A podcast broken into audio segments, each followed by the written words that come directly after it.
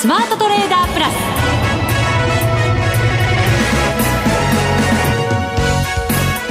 全国のリスナーの皆さんこんにちは。内田まさです。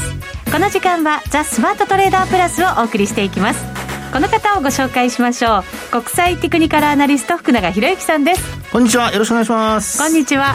メリークリスマスでございます。そうですね、はい、まあ、今日はまあイブということで。そうですね、あのドイツとか市場はもうお休みですからね。そうなんですよ、ね、はい。アメリカも今晩は株と債券があの短縮取引とい。うことで、はいうん、もう今日の後で売買高とかもねちょっとお話ししようとは思いますがもう本当に減りましたね。本当そうですね、ね、このお休みが終わってどんなふうにね、はい、えー、戻ってくるのかマーケットが、はい、ねそこもありますしね、はい、今晩はあれですかこの放送終わったらどっか行っちゃうんですか？誰がですか？いやいや誰がですかって。2人しかいないじゃないですか。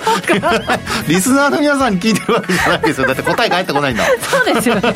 でも外国人投資家かとかそういう話かなってちょっと思いましたけど。いやいやすいません。もう今完全にあの外国人投資家飛びました。そうですよね。なんかスニを取った感じのね。そう。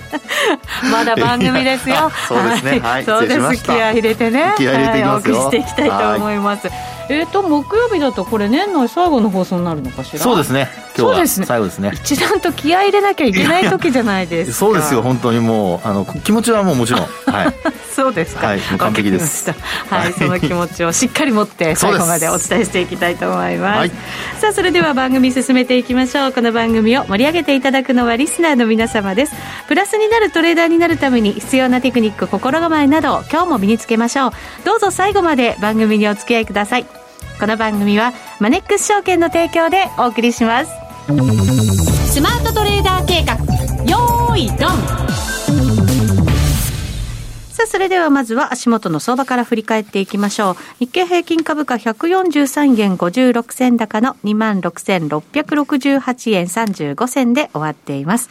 出来高言っちゃいましょうか。はい、どうぞ。8億7800万株。はい。売買代金は1兆6122億円となっています。そうですね。はい、まあ、2兆円割ったのは昨日ということで、これがまあ10月の26日以来というようなことでしたけども、はい、まあそこからですね、まあ今日、あの、連日ね、えー、2兆円割れと。そして、なおかつ、あの、まあ、昨日よりも若干やっぱりまた売買代金が減ったということですよね。はい。で、あの、まあ、今日はその年内最後ということもありますので、まあ、いろいろとちょっと振り返りながら、うん、あのまあ、ポイント等をですね、お話ししたいなと思うんですけど、はい。はい。まず、あのまあ、11月ね、すごく大きく、こう、まあ、値上がりしたじゃないですか。勢いよく、ね。勢いよくね。駆け上がりました。はい。で、もう、あの、何十年ぶりかの、その、値幅っていうようなことも出ましたし、うん、で、まあ、そこまでいっちゃったっていうのもありますけども、まあ、12月はもう本当小動きで、はい。高値が1万、あの、26,905円。うん、安値が26,668円。ということで、なんと、えー、300数十円しか動いてないと。ああ、そうか。それだけなんですね。はい、そうなんです。でですね、あの、今月のその、まあ、寄り付き、まあ、これあの、ザラバになって申し訳ないんですけども、あの、26,624円というのが、まあ、今月のスタート。うん、それからあと、まあ、今日の終値が26,668円ということなので、まあ、これで見るとですね、えー、値幅的には、まあ、ちょっと、あの、えっと、まあ、寄り付きの価格を若干上回ってるかなっていうところでありますかね。そうですね。はい。まあ、今日が終わりじゃないのでね、あと数日ありますからね。はい、そうです、そうです。ですけどね。えー、まだあの、明日、それからあと来週は水曜日までありますので、はい、まあ、そういう意味では、あの、まだ、あの、値段、まあ、値動き的には上回ってくる可能性も十分あるかなとは思うんですが、終値ベースで見るとですよ、あのー、まあ、2万6000、えー、っと、760、787円ですね。うん、というのは、これが、まあ、12月1日の終値で、で、今日2万6668円じゃないですか。はい。ということは、これ終値ベースで見ると、実はまだ上回ってないんですよね。そうですね。はい。今日でもザラバ中に764円というのがあったので、ね、ちょっと近づきかけたっていう、ね、そうです、そうです。感じでしたけどね。ですね。ええ、まあですから、あのー、まあ、11月が大きく上昇して、それで、あの、まあ、今月、その値動き的にはですね、えー、月初の、まあ、12月1日の値はまだ届いてないと言いましょうか。はい。あの、今週火曜日の下落で、まあ、その分ズドンと落ちちゃいましたから、あの、株価的には水準若干切り下がってるっていう状況なんですけど、えー、まあ、月末、陽線で終えられるかどうかっていうのは今お話ししている、えー、26,787円54銭を上回るかどうか。まあ、これが月間で見た時の陽線。まあ、11月も大陽線ですから、あの、12月も陽線で終えるかどうかっていうところのポイントになってくるということにはなりますね。そうですね。はい。あと10月の末ぐらいまでは、本当にまた動かない日が続いてたわけじゃないですか。はい。だからまあ、11月これだけ動きましたから、ええ、まあ、動かないのはしょうがないのかなと思ったりもね、するんですけど、はい、どうなんでしょうね。まあ、そうですね。え、で、まあ、ちょっとあの、ごめんなさい。さっき私、あの、高安の値幅、あの、300円ぐらいと言いましたけど、ちょっと間違ってましたね。ごめんなさい。お、いくらですか？あの、905円が高値で、うん、安値が327円でした。はい。ですから、まあ、560円、70円ぐらい。それでもどうなんだろう、ちっちゃく感じちゃいますね。まあ11月があまりにも大きすぎて。そうなんですよね。1日でこれぐらい動いてたじゃんみたいな感じでしたからね。そうそうそうそうですね。えー、で、まあなんでこんな話をするかなんですけど、はい、ちょっとですね、あの、もし、まあチャートをご覧になれる方は、月足の日経平均のチャートをですね、用意していただくと、あの、いいかと思うんですが。月足がいいんですね。はい。はい、でですね、あの、これちょっと、まあ、えー、っと、日経平均の終値ベースのところでちょっと見ていきたいんですけど、はいこれ2015年、まあ、アベノミクスが始まったのが2013年って言いますよね。はい。えー、まあ、要はその12年の年末に、えー、もうあの、選挙しましょうっていうことで、当時の、あの、まあ、民主党の、えー、まあ、民主党というか、まあ、首相でしたけどもね、はい。えー、安倍総理、今の安倍総理、あの、前、えー、安倍総理とですね、まあ、そういう話をして、で、解散しましょうっていうことで、結果的にまあ、自民党が勝って、うん、でそこから、まあ、アベノミクスというのが始まったと。で、今はまあ、それを継承して、菅ノミクスっていうような話になってますけど、はい。はい。で、ここでですね、ちょっとこう、相場が、まあ、どういう形で動いてきたかっていうのも振り返りながら、えー、2015年の5月、これ終値ベースなんですけど、はい。あの、ロソカシの、まあ、要は終値ですから、陽線のところですね。うん。で、それに加えて、今度は2018年の9月の終値、うん。はい。で、これずっとあの、まあ、要は線で結んでいただいて、直線で結んでいただいて延長していくと、うん、なんと綺麗にですね、11月の高値のところでピタッと止まるんですよ。へで、11月って、あの、もう皆さん29年ぶりの高値っていう話になってますし、はい、29年ぶり、29年、1991年の、あの、4月以来の、まあ、高値水準ということは言われたりしましたよね。はい、で、29年何ヶ月ぶりの高値っていうことになってはいるんですけど、うん、実際にこうやって見てみるとですね、なんとこれトレンドラインの中に入っていてですね、結果的に、要は、よく言うその水準切り上がってドカンと上がっていったっていうんではなくて、はい、上限で止まったっていう、そういう見方になっちゃうんですよね。あれ、そうするとなんか見方ちょっと変わりますね。ね全然変わりますよね。はい。ですから、ここで言う、その、まあ、来年の、もうこれから、まあ、ちょっと来年の話も含めてお話しますけども、えー、株式市場でですね、あの、3万円っていう話がもう、本当にもう当たり前のようにですね。出てくるようになりました。ねはい。まあそういうのもあって、えー、確かに、あの、その可能性はもちろん、あの、あるにはあるんですけど、今、あの、まあ、線引いていただいた方はですよ、その線を引いたところで止まったところ、うん、これ全部その翌月以降見ていただくと、これですね、過去3回あるんですけど、これすべて急落してるんですよね。うん。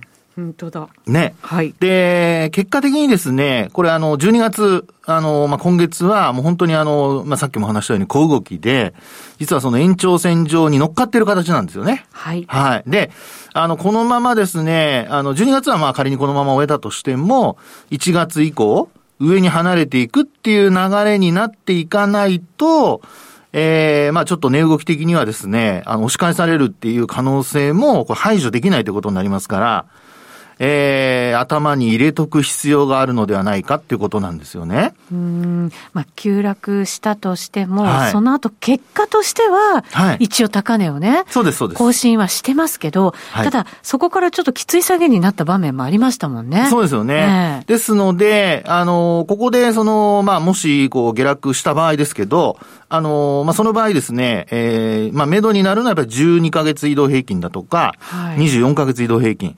で、まあ、その前にやっぱり2万4000円っていうところがこれまで、あの、高値でずっとこうね、壁になってましたから、はい、まあ、そこが最初下げた時の一つの目安になるんじゃないかとは思うんですが、はい、そこでもし、あの、下げ止まらずに、あの、株価の、まあ、下落が続いた場合、その場合には12ヶ月だとかっていうところも一つ頭に入れとかないといけないですよっていうことにはなりますね。その辺っていうと、これ2万2000円とかそんなもんですかね。そうです、そうです。そうですよね。あの、12ヶ月移動平均線の値が2万2644円。えー、これが、まあ今日12月24日のですね、あの、終値ベースの値ですね。あと24ヶ月移動平均線が2万2212円。で、あのー、まあ、あ仮にこう下落していった場合には、こういうところもですね、ターゲットになり得ると、2万4000割り込むとですね。はい。で、あのー、まあ、今のは、あの、これまでの流れがもし続いた場合、要するに、えー、トレンドラインを上回ることができずに押し返された場合には、まあ、そういった過去、あのー、まあ、月は全然違うんですけど、何月に起こったとかいうのは、あの、違うんですが、えー、トレンドライン押し返された後はですね、あとは、まあ、結果的には、こう、急落、あるいは下落が続いているということになってますので、頭に入れときましょうっていうのが一つ。これは、明確にこのトレンドラインを上回ってこないと、今の流れは変わらないかもしれないというふうに福永さんはおっしゃる。もちろん。で、なぜかというと、トレンドラインってこれまた翌月になると上に上がるじゃないですか。そう、だからちょこっとずつ上がっていくっていうね、図を描きたいわけですけど、はい、でも急落も可能性はあると。いや、ですからそこで、要はですね、うん、上回って、維持できればトレンドラインがサポートになるっていう流れになるんでしょうけど、ね、トレンドラインが上がっていく中で株価は横ばいだと下回っちゃうってことです。ああ、そうか、はい。そうですね。保っていけないってことですね。そういうことですね。だから上がるしかないんですよ。水準を切り上げるしかない。怖い。なんか、上がるしかないって。そこでね、そこで、もう一つ、今度は逆のすごくいいシナリオなんですけど、はい、この場合はですね、あのー、まあ、要は、えー、今月、すごく、あの、さっきお話したように値動きが、まあ、前月に比べて小さいと。で、そうした中で、まあ、十字足のような形を作った後、1月上に離れると、うん、こういう時っていうのはですね、あの、11月の再来になる可能性があります。11月の再来ということは、またぐっと上に伸びていく、伸びていく可能性があります。トレンドラインを確実に。そうです、そうです。明確に超えていくと。超えていく。はい。強いですね、それね。はい。そうするとですね、これ今、あの、内田さんの話のように、もう明確に超えることになりますから、水準がもう2000円ぐらい切り上がって、で、それで、えー、まあ、上昇トレンドが継続すると。そこからの、こう、なんていうんですか、はい、えっ、と、動きは、今度は何をイメージして、何を考えてイメージしていったらいいんでしょうね。その場合にはですね、ね今度はですね、例えばですけど、あの、トレンドで見た場合には、今度はあの、ボリンジャーバンドとかね。ボリンジャーバンドか。はい。そっか。バンドの、まあ、プラス2シグマやプラス3シグマとか、まあ、そういうところまでですね、これ、あのー、今なんでそういう話をするかというと、過去の、その、まあ、トレンドラインで押し返されたところ、その場合には、そこの時点では、バンドがですね、横ばいだったんですよ。うん、で、今回は広がってるんですね。じゃあ、ちょっと状況は違うぞと。そうなんです。トレンドとしては広がっているので、そのまんま上に離れると押し返されるというんじゃなく、逆に今広がっている分、まあ、ボラとしては上に上がってもおかしくないですよという。よくね、これ出ますけど、バンドウォークですよ。はい、バンドウォークです、バンドウォークです。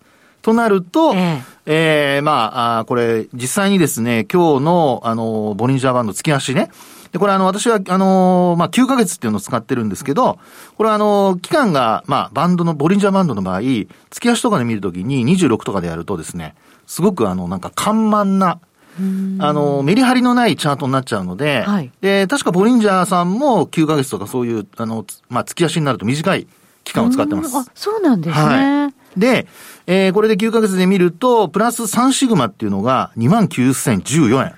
はい。はい。で、また1月以降になるともう一回広がってくると思いますから、これ。3万円も視野に入ってくるわけですね。いや、そうなんですよ。笑っちゃいけませんね。いや、そう。ね、ですから、あの、年始というか、まあ、年初の段階で、はい、もし上に上がるとすれば、年初の段階で、えー、水準ドーンと上げて、で、ひょっとしたら月末に、あ、年末にかけて少し伸び悩むような、まあ、そういうシナリオになるか、先ほどお話したように、急落した場合、年始から下落が始まって、で、そこで下げ止まってから、もう一回持ち上がると。これ、はい、すごい大事な年末になってきません？そうすると。年末と年始ですよね。ね、そうですね。はい、で、あの、ほら、えっ、ー、と、江戸のよく言う、その、騰落率。これがね。嫌だな。いやいやほら、牛つまずくって言ってるじゃないですか。そうそう最近ね、和島記者がそれまた言い始めましたよ。そうですか。でね、やっぱり、あの、パフォーマンス良くないんですよね。そうですよね。で、あの、一応、まあ私もこれ聞きかじりなので、あの、ちょっと皆さんもしあれでしたら、ご自分で調べてみていただくのもいいと思うんですが、だいたい、あの、1%に満たないぐらいの上昇率。うん確かマイナスかなんかだ。小幅マイナスかな。牛歩みたいな感じですね。なのでですね、シナリオとしては上がっても落ちてくるか、下がったら戻すかというですね。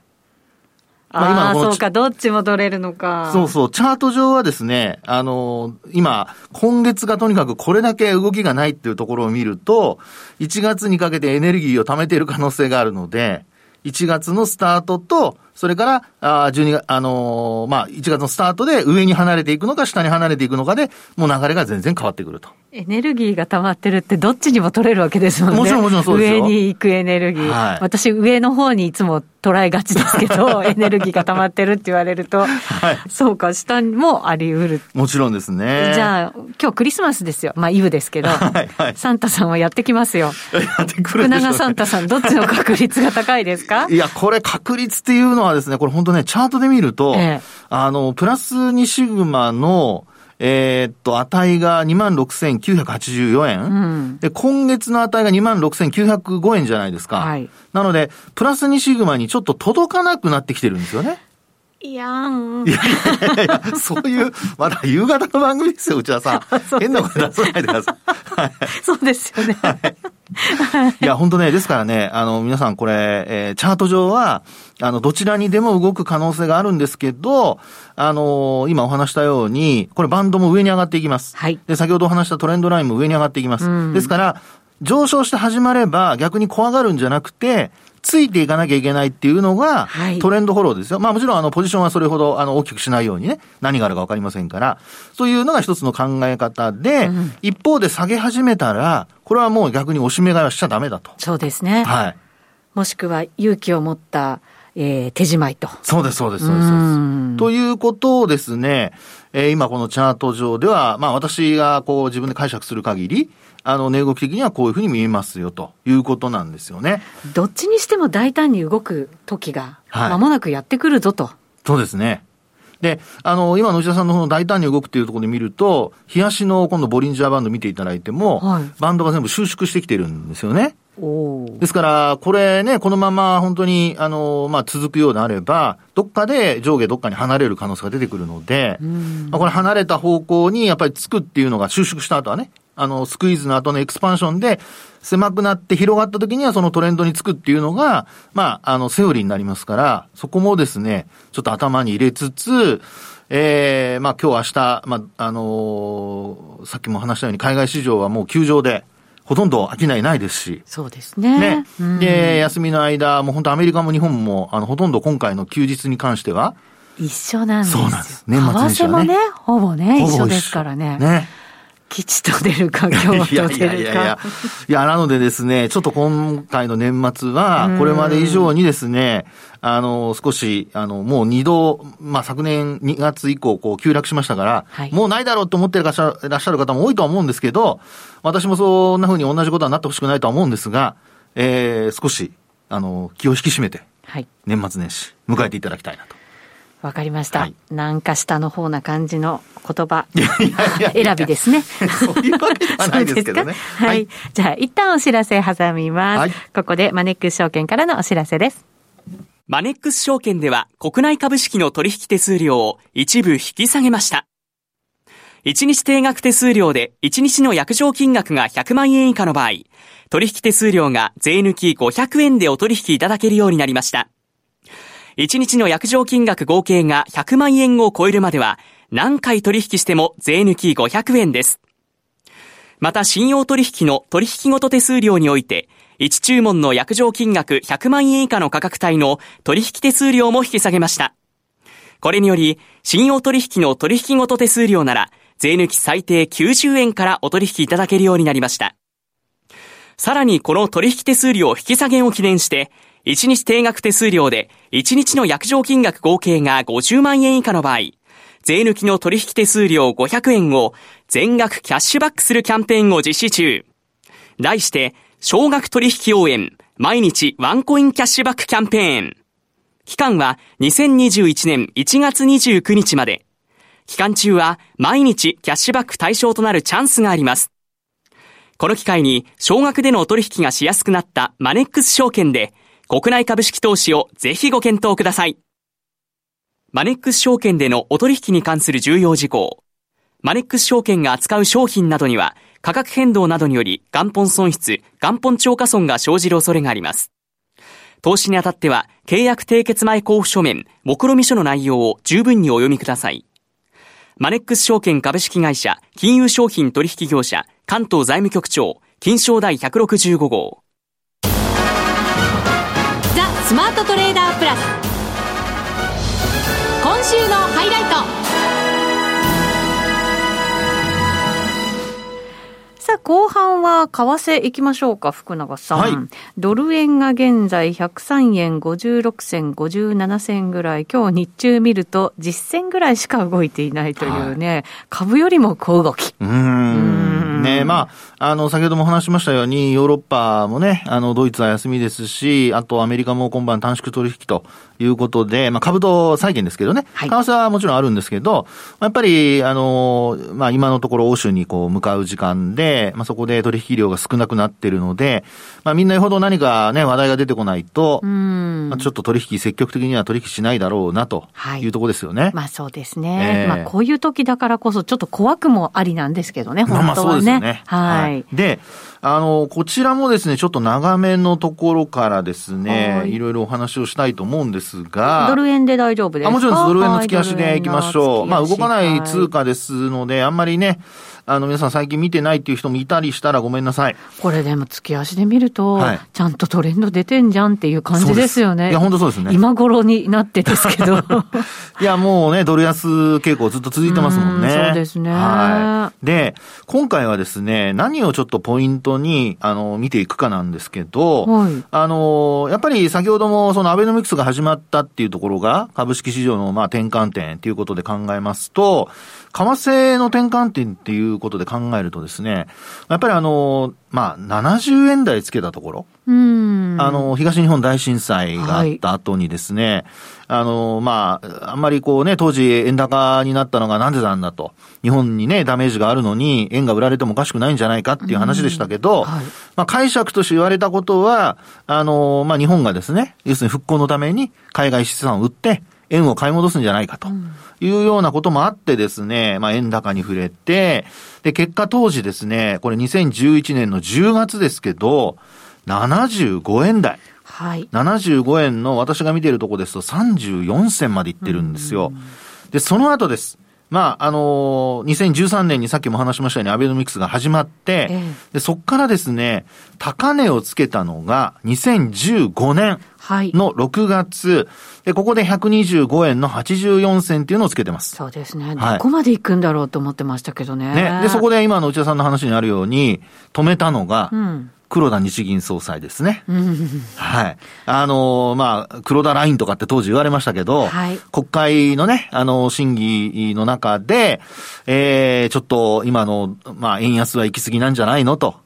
上げたのも、アビクロラインってね、はい、言われるとこでしたけど、ね、下げた、まあ、止めたのも、はい、まあ、そこですよね。そうで。えー、ね。ということで、125円の84銭が、まあ、まあ、一応天井に今のところなってるわけですね。はい。ドル円で見ると。